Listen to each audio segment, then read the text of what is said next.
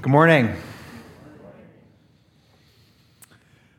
Well, we're now a few weeks into the new year, and maybe you're a uh, resolution or goal setting type.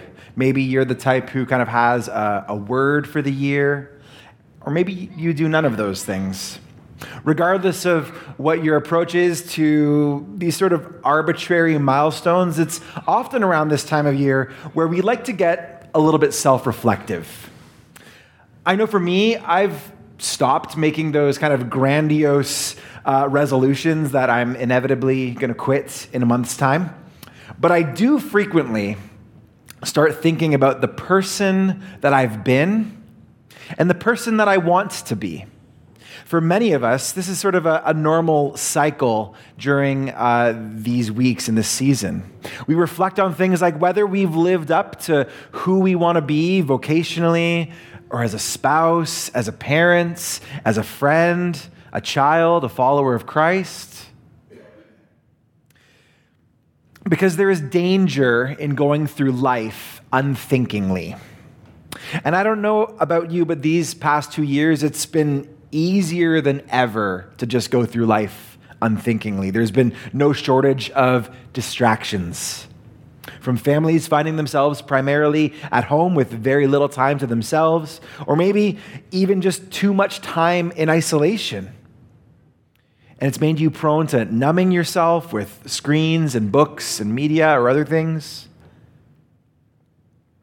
We end up discovering that we are living in such a way where we barely know ourselves.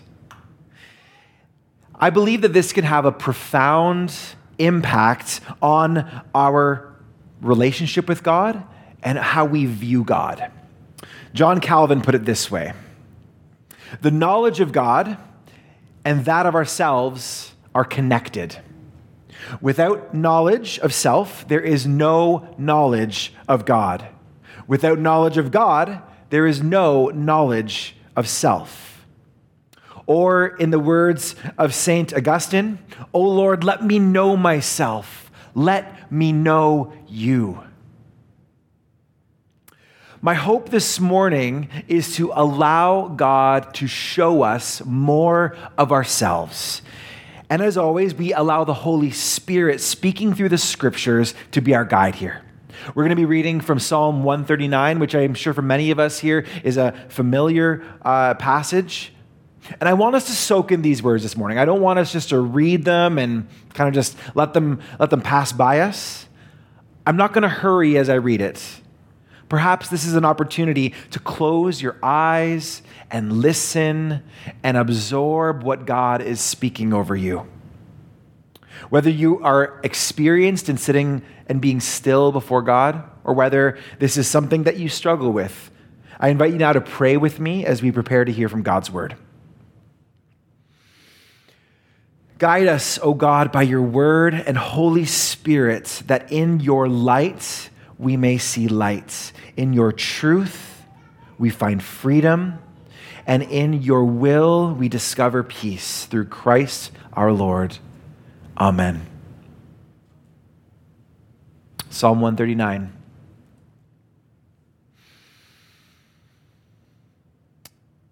You have searched me, Lord and you know me. You know when I sit and when I rise. You perceive my thoughts from afar. You discern my going out and my lying down. You are familiar with all my ways. Before a word is on my tongue, you, Lord, know it completely. You hem me in behind and before, and you lay your hand upon me. Such knowledge is too wonderful for me, too lofty for me to attain. Where can I go from your spirit? Where can I flee from your presence? If I go up to the heavens, you are there. If I make my bed in the depths, you are there. If I rise on the wings of the dawn, if I settle on the far side of the sea, even there your hand will guide me, your right hand will hold me. If I say, Surely the darkness will hide me and the light become night around me, even the darkness will not be dark to you. The night will shine like the day, for darkness is as light to you.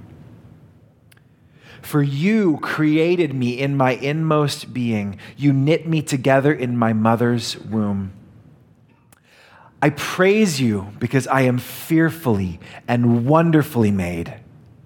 Your works are wonderful. I know that full well.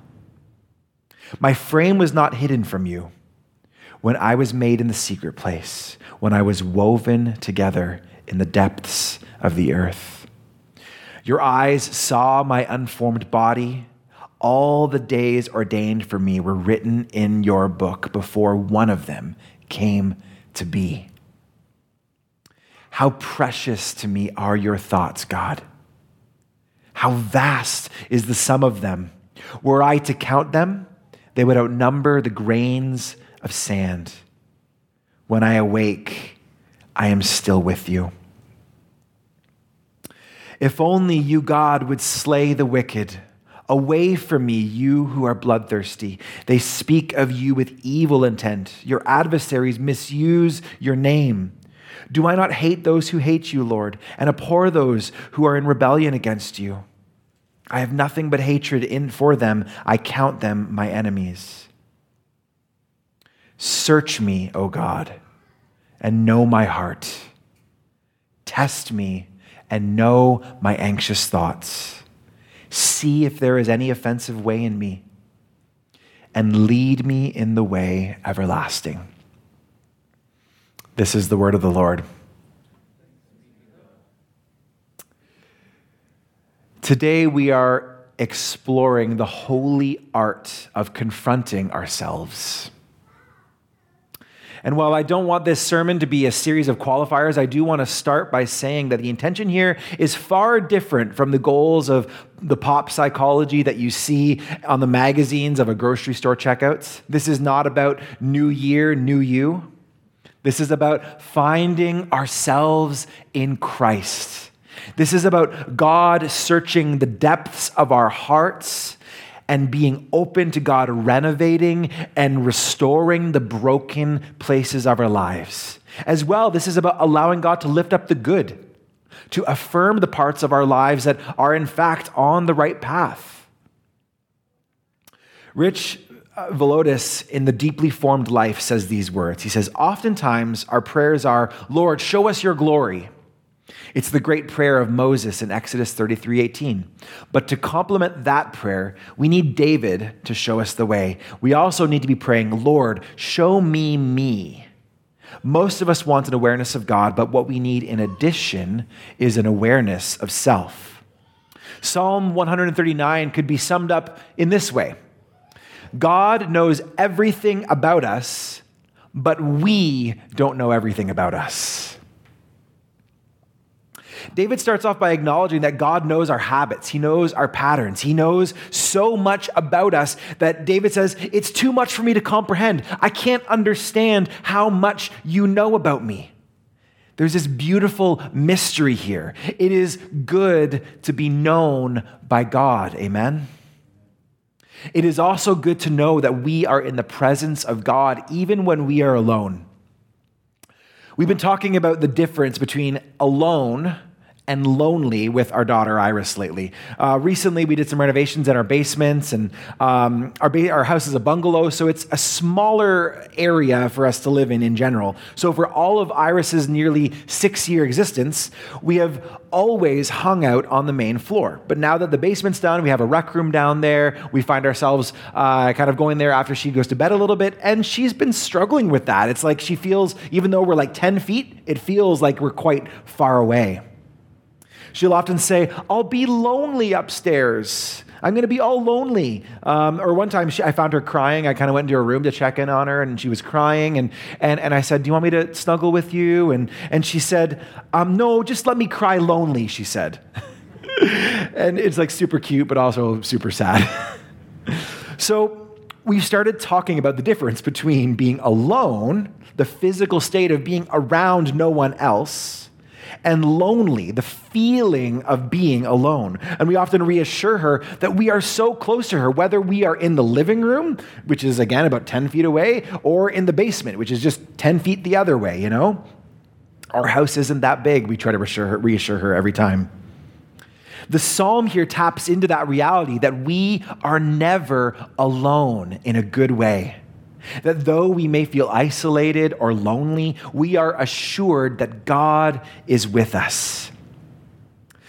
This psalm also taps into something even deeper, I believe. When David says, Where can I go from your spirit? Where can I flee from your presence? There's a sense, there's a sense in which David seems to want to be able to flee.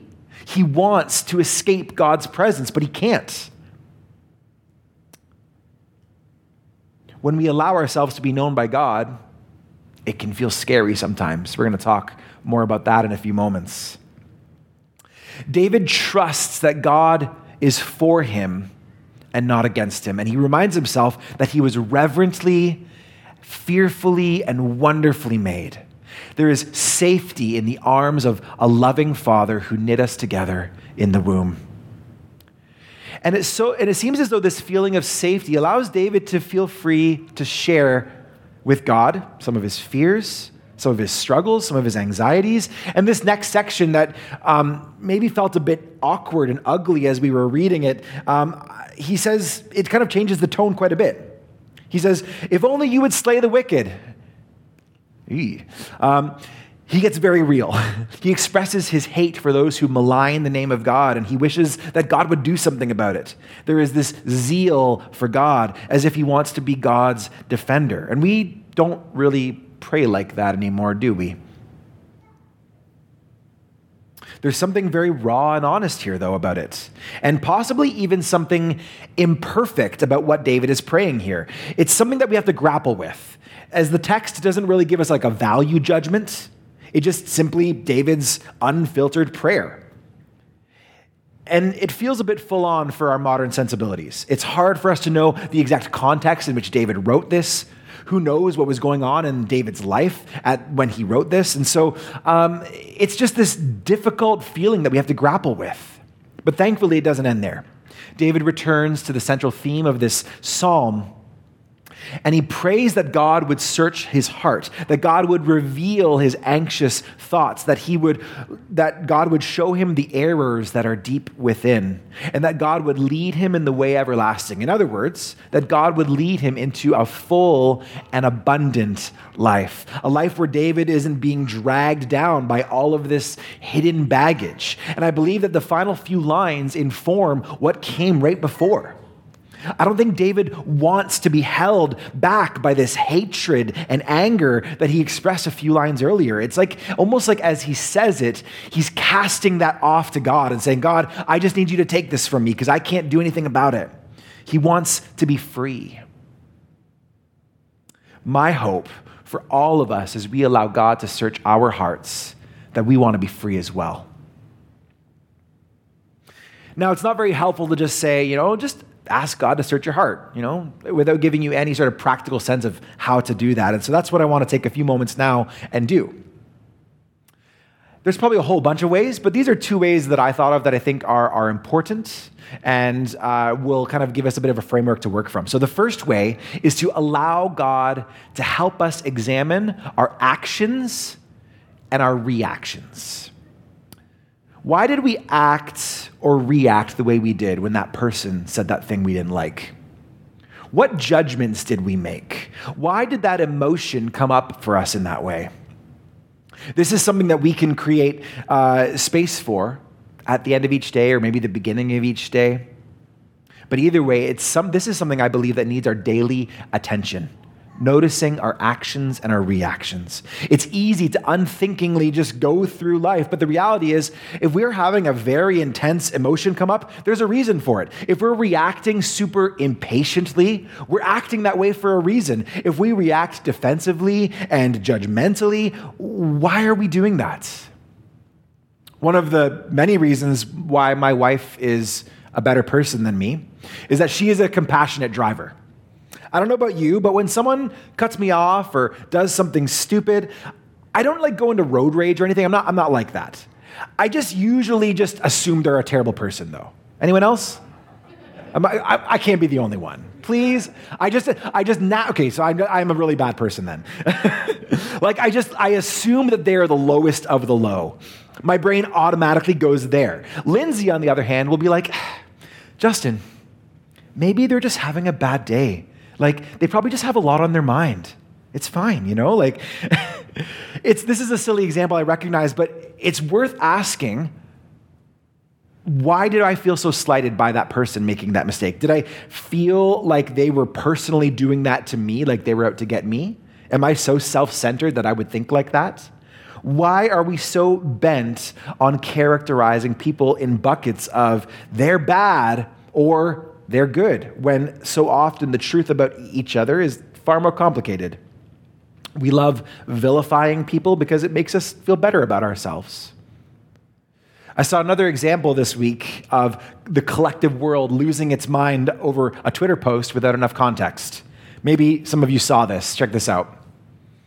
So there's a, a guy named Jon Reyes. He's a. Um, did anyone see this this week? Yeah. Okay. So um, he's in Manitoba. He's in politics in some manner. I'm not quite sure exactly what, but anyway, this is what it says. Even after a 12 hour night shift at the hospital last night, my wife still has the energy to shovel the driveway. God bless her and all of our frontliners. Time to make her some breakfast. And I was like, I read this, I was like, oh boy, like this guy, this guy's gonna get roasted. And indeed he did. And so um, you might jump to some judgments as well. I, I did a little bit. I now I didn't go on some tirade or anything. I just showed it to my wife, and I was like, "What a goof," you know. Um, I think it was like the next day um, we heard a different side of the story from his wife. So his wife uh, showed the next picture. So his wife, she chimes in and she says, All I wanted to do was shovel. and, and then, even then, people jumped on that because that account, that Twitter account, had never really been used before. Um, and it was just set up a few months ago. And so everyone was like, oh, he's just trying to save face. He just logged into his wife's account and posted as her. And again, people were wrong. so, and I will admit, my mind went there as well. So, in a detailed Facebook post, which I'm not, I don't have a screenshot of that, but in a detailed Facebook post asking people to chill out, his wife explained that she had, she had been on a 12 hour shift and that she got home after wearing an, an N95 mask all day and was appreciating the fresh air and just wanted to shovel her driveway. That no one else in the house was even up yet, and that her husband looked out the window, he heard a strange sound and was like, oh my gosh, my wife has all this energy and she's shoveling the driveway. Like, wow, what an amazing woman she is. And, you know, had the, he wanted to be kind and like say, what a wonderful person she is. And then this happened, right? Now, I think he probably should have had the foresight to think what was going to happen when he posted that but in, in a way, his naivety is a little bit sweet. this whole thing obviously varies, uh, very, uh, uh, matters very little in the big picture, but it illuminates something about our world, and Christians are not exempt from this. Our reactions to little things like this, as well as bigger things, it matters. It matters. How do you react when someone criticizes you? When someone offers constructive feedback, when someone makes a suggestion, when someone offers help, when someone mischaracterizes you or maligns you. I mean, I think about this guy Jon Reyes, and he was he took it all in good faith. I was like, what a guy! Like, I I really appreciated that the way that he didn't like resort to bullying or being you know antagonistic. We can't control how other people treat us. We are only responsible for how we react. And if we're reacting in a way that is irrational, unkind, unloving, ungodly, that means it's time to ask the Holy Spirit to search our hearts and to show us what is underneath that. Ask the Holy Spirit to bring healing to those broken places that are reacting so poorly to even mundane situations. Another way that we allow God to search our hearts is to examine our inner monologue. To examine our inner monologue. This gets even more personal. It gets, gets really to the heart of all of this. On a daily basis, what are we saying to ourselves about ourselves? There are some streams of Christianity that are borderline gluttons for punishment. The picture that came to my mind as I was writing this was like those monks at the beginning of Monty Python and the Holy Grail, where they just keep like, you know, walking and they're singing like a hymn or like a Gregorian chant, and then they smack their heads. I think there's a picture of it there. It's a bit dark, but maybe you can see that. Um, yeah, that was just the picture I had. I know it's just silly. That was just the picture I had in my head, though. What does it say about ourselves? When our default is assuming that God is angry all the time, that God thinks we're failures, that God doesn't like us, that every mistake we ever make is worthy of punishment. My question is that is that the heart of God the Father for his children? If we are constantly self critical, constantly self critical of how self critical we are, constantly self doubting, if you're rarely able to see yourself in any positive light, it's time to allow God to speak a different story over you. This is a little bit of my own journey. So, as I was processing uh, much of this with my therapist a number of years ago, one of the things, and she was a wonderful Christian woman, still is, um, and she was so insightful as I was working through a lot of my own baggage here. And she told me to write out 10 good things about myself I don't know if you've ever done that before. It's a bit of a weird exercise because you're not used to that, right? You're not used to like talking about yourself and like it almost feels like you're boastful. But in this case, it's actually just saying, you know what, there are things that I'm good at. You know, here's here's a list of 10 things that I'm and they're like it could be like I take care of my dog, you know, like something as simple as that. It's it doesn't have to be anything magical, right? I personally found that super helpful when I would, you know, spiral into some really negative thought patterns. But I recognize that for some of you, you might feel a bit uncomfortable with that and that's okay. Maybe you're not there yet. As a start, though, maybe have a list to remind yourself of what God says about you that you are a child of God, that you matter to God. You are forgiven by God through Christ. You are God's wonderful workmanship. You are not defined by your successes or failures. You are a new creation. You are a friend of God. You are set free from sin. You are an heir to the king, and therefore you can boldly approach the throne of God. You are loved without condition by God. Those are not my words, but those are God's words for, for you. Allow yourself to hear and experience who God says we are rather than who you say you are. There's a deep heart work that can happen here if we give full reins of our heart over to the Holy Spirit to sit and reflect on why we feel the way we do about ourselves. I recognize that as I say this, that we live in a world that has shifted toward a full celebration of oneself without any restraint or self critique. And Christians should be rightly cautious about that sort of approach. The reality is that we should temper our view of ourselves in light of how Christ sees us, with the recognition that we sin and that we have further healing and restoration to do. Both of those realities can be true at the same time. There are some barriers, though. We've already talked around them a little bit. But I think that there are at least three barriers. There's probably more, but I'm going to just touch briefly on three as we close out our time together of teaching this morning. I call these three heart searching killers. The first is this busyness. Busyness. This should be a surprise to no one. Busyness is not a personality trait nor is it something to be inherently proud of. Yes, there are times and seasons where that is our reality where many of us have full lives, especially these days. But it is more critical than ever then that we take the time to slow down, to breathe deep, to listen to God, to allow God to do this heart work. It's not going to happen if we don't let Him do it.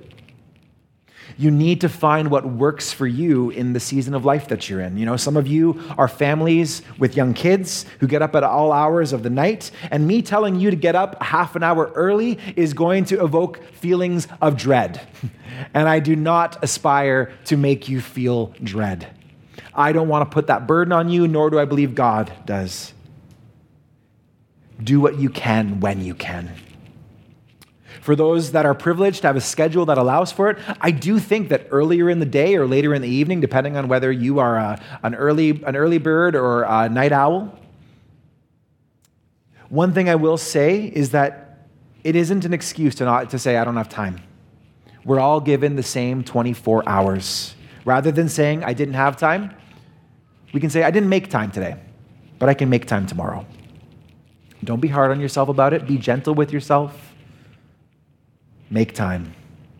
The second heart searching killer is compartmentalization. For those unfamiliar, that just means that we just put all different parts of our lives in different buckets. This is my work bucket. This is my family bucket. This is my friend bucket. This is the bucket for when I'm alone. And those buckets never intermingle, except for the fact that they do. In our minds, we think, we think we can separate these things. We think that they don't intersect. But as a whole person, as an integrated person, the way that God literally designed us to be, a person uh, that has allowed Christ's light to shine in every area of their life will see that everything in our lives is connected. The person we are, the actions we take when we're at home, at work, when we're alone, they all say something about who we are. But it's hard to get there when we don't allow ourselves to see them all as connected, right? If someone lacks integrity at work, they don't simply lack integrity at work, they lack integrity, period. So, a part of our coming before God is to know that all parts of our lives are intrinsically connected to the other. We cannot splice a wall around one part of our life and expect God to do work in all the others. It doesn't work like that. The last killer is fear. Fear is a huge barrier to allowing God to search our hearts, as the psalmist says. David says, Where can I go from your spirits? This is equal parts a comfort and fear, depending on your outlook. It's comfort because God is with me no matter how far I stray. And it's fear because God sees how far I'm straying. This goes back a little bit to the story that we tell ourselves. Behind much of our unwillingness to look within and allow the Holy Spirit to begin the healing uh, work within us is fear. We are scared of what we will find. This, over the years, was a hard one for me personally. For years, I was paralyzed by fear. I didn't like myself, to be honest. So, why would I want to plumb the depths of myself when I knew I wouldn't like what I was going to find? I was afraid I'd like myself even less, or even worse than that, discover that God liked me less than I thought God liked me. It's only natural to have that fear. I don't think it's right, but it's natural. Renovating our hearts can be scary, but there's no way to grow if we don't. If any of you have ever done a renovation project on your home, anyone? Handful of you, yeah. Um, you'll know how scary the demolition can be. Why is the demolition scary? You don't know what you're going to find. Exactly. Beneath the surface, you might find something that's going to cost you a lot more than you thought it would. Our hearts are kind of like that too. Sometimes what we find is going to cost us something. It's going to mean we have to address something painful. It's going to require us to dig deep within to allow God to do that deep work in our lives. Jesus is called the great physician because he brings healing to us. Any physician knows that sometimes to bring healing, there must be temporary pain. whether it's resetting a broken bone or surgery to remove something harmful. Sometimes there is pain before true healing can take place. And naturally, this is going to cause some fear. When the scriptures call us to be courageous, it's because there's actually something to be afraid of that we have to push through. We need to get to the place where our desire to experience the freedom and fullness of Christ is greater than that fear. Maybe something that you can do this week is to consider, and I, by consider, I mean literally write it down. Consider the cost of giving into fear or allowing God to do a work in your life. Consider actually journaling that out, writing that out, saying, God, what would it take if I did that? What would I lose? What would I gain? So, why does any of this matter? In one word, it matters because of freedom. Freedom. In Galatians 5, verse 1, it says, It is for freedom that Christ has set us free. Stand firm then, and do not let yourselves be burdened to a yoke of slavery. The cross of Christ compels us toward freedom. And that includes freedom from our inner chains, the burdens that we carry and sometimes bury deep down in the recesses of our hearts. That is not what God desires for us. God calls us to freedom. Imagine knowing yourself fully and truly allowing the Holy Spirit into every corner of our heart so that God can do that necessary revealing and restoring and renovating. It frees us. It frees us to experience the fullness of what God has for us. It frees us to love God and to love neighbor as ourselves. And when I think about loving our neighbor as ourselves, I go back to this idea of what it's like when we truly know ourselves and can truly love ourselves in the way that the scriptures call us to. It frees us up also for mission to do the work of God.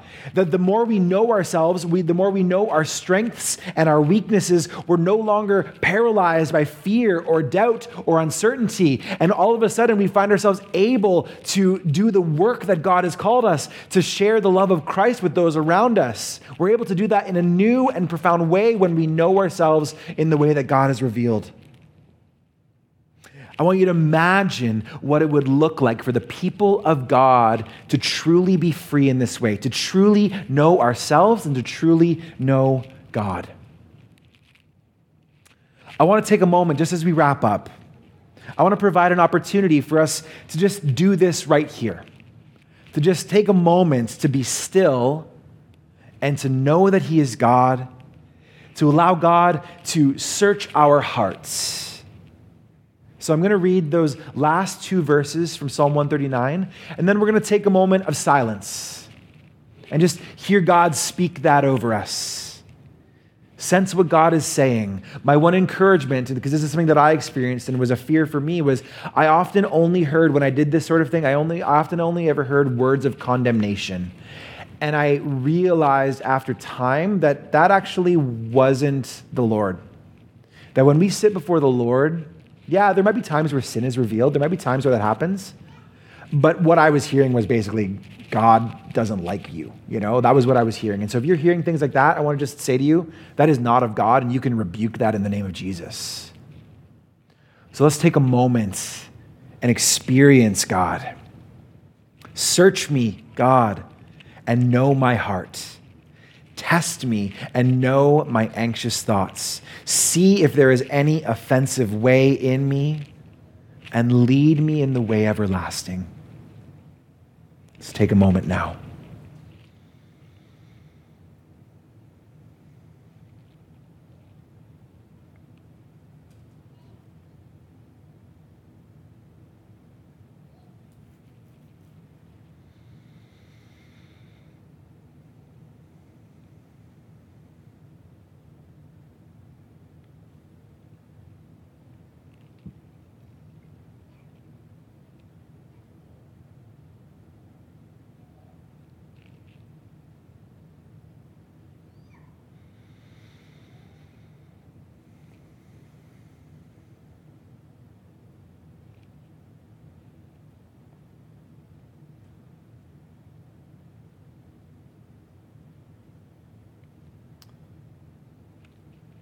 Thank you, Holy Spirit, for revealing your heart for us this morning.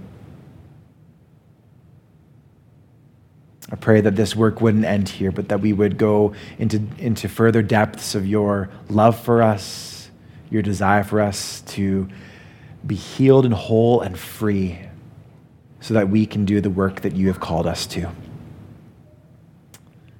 In the name of the Father, and the Son, and the Holy Spirit, we pray. Amen.